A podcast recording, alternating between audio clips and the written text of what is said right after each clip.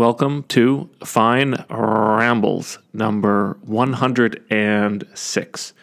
So, I've been wrong about coronavirus, consistently wrong.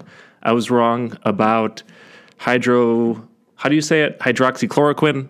I was wrong about remdesivir. You know, they were being trumpeted as silver bullet solutions, and I fell for the hype. But the fulcrum of the but. I'm seeing a lot of evidence that vitamin D might really make a difference. It might really reduce the severity of coronavirus if you get it. And I'll put some links in the show notes, but the risk ratio is something like 12 to 19x if you are insufficient or in a vitamin D deficiency versus if you have enough. Even if you adjust for age and sex and comorbidities, the risk ratio is still 10x. So that means, regardless of age or sex or other health conditions, if you get coronavirus and you are vitamin D deficient, you may have a thousand percent higher risk of dying. And I know some of you are going to say, but Matt, correlation isn't the same thing as causation. And I say to that that I am so goddamn sick of that phrase. That is the argument that cigarette executives used to give. They would say, sure, smoking and lung cancer are correlated, but you can't prove cigarettes cause cancer. So, yeah, in theory, I agree. Yes, correlation doesn't prove causation, but but a 12x to 19x risk ratio is similar to the risk ratio of smoking cigarettes and getting lung cancer, which means we have to be somewhat sensible about these things. Yes, if the risk ratio was below 2, eh, pretty meaningless, but above 10, Above 10, I'm willing to bet there's something going on. Something's going on. And then when I consider how cheap vitamin D is and and how low the risks are of getting too much vitamin D, well, personally, I'm going to try to get more vitamin D from from food, which means eggs, meat, and fish. I'm trying to get more from supplements and and more especially from the sun which has a lot of other benefits other than vitamin D, apparently.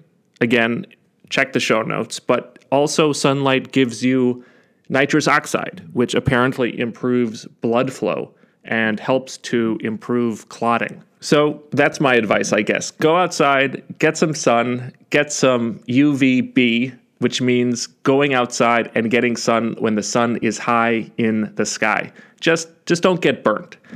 And, you know, while I'm on my soapbox, I've been pretty hard on Cuomo's response to coronavirus. I mean, ugh, he was slow to contain New Rochelle. He was very slow to stop school. He he let New Yorkers spread out across the country and infect a lot of other places. And then he bullied Rhode Island when they tried to stop the influx. He focused too much on ventilators. He focused too much on the blame game. Worst of all, he forced infected patients back into nursing homes.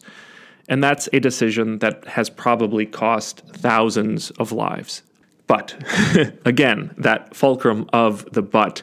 I just finished reading A Journal of the Plague Year by Daniel Defoe, and it's a telling of the Great Plague of London in the year 1665 and 1666. I was struck at how the exact same themes happened then as today.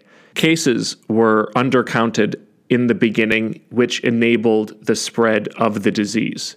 They tried to quarantine people in their homes, and it didn't work then any more than it does now. They sent people back to their homes where they infected their families, just like we did now. Rich people got out of Dodge, just like they're doing now. Just like today, the poor and the crowded areas got hit harder.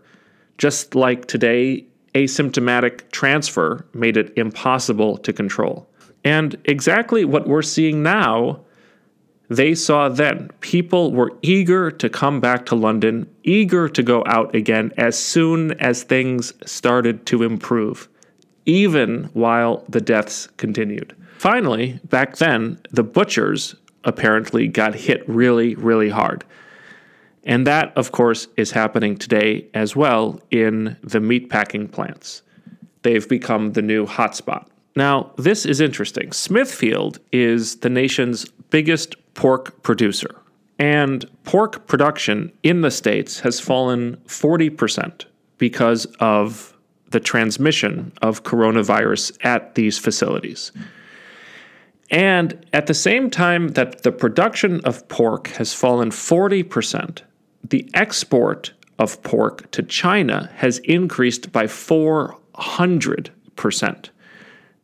Now, guess who owns Smithfield? China.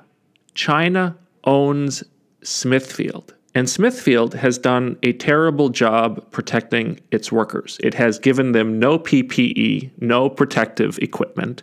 At the same time, it's forced them to remain on the job. So let me get this straight, okay? Smithfield abused and endangered their workers to create a cheaper product, which was then exported back to China. And China owns the company that did this. Doesn't that sound familiar? Isn't that what we did to China? So China's doing to us what we did to China? China has made the United States the new China. They've made us the China for China. Anyway, in other news, okay, apparently OnlyFans is signing up 8,000 content creators.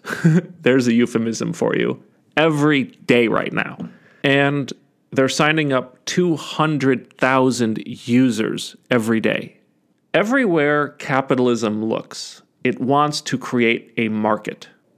And that usually works pretty well. But what do markets require? What's, what's necessary to make a market?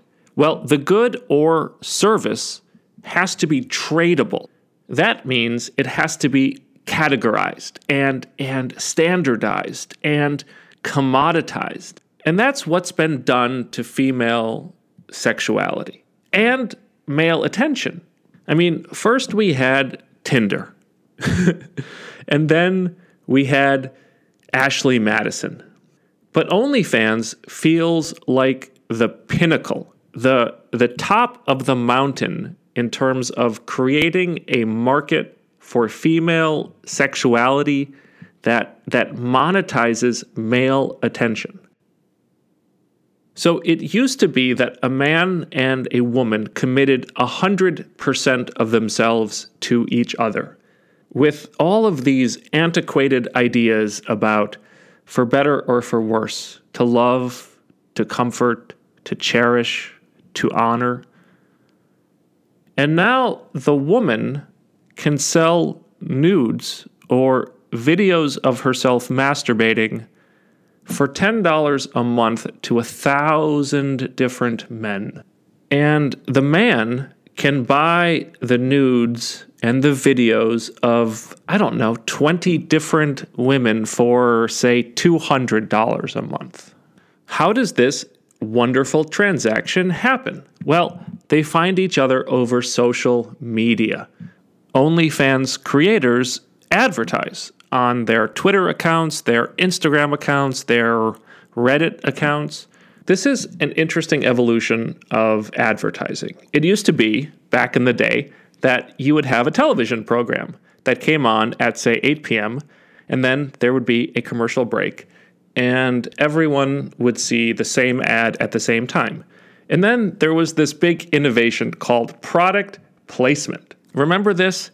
Seinfeld would have Cheerios on his shelf, and Cheerios would pay for that privilege. How antiquated does that sound? Because now you have social media, and everyone has a unique feed, and therefore everyone can see a unique ad. And then influencers came along and they became their own brands. They peddled products.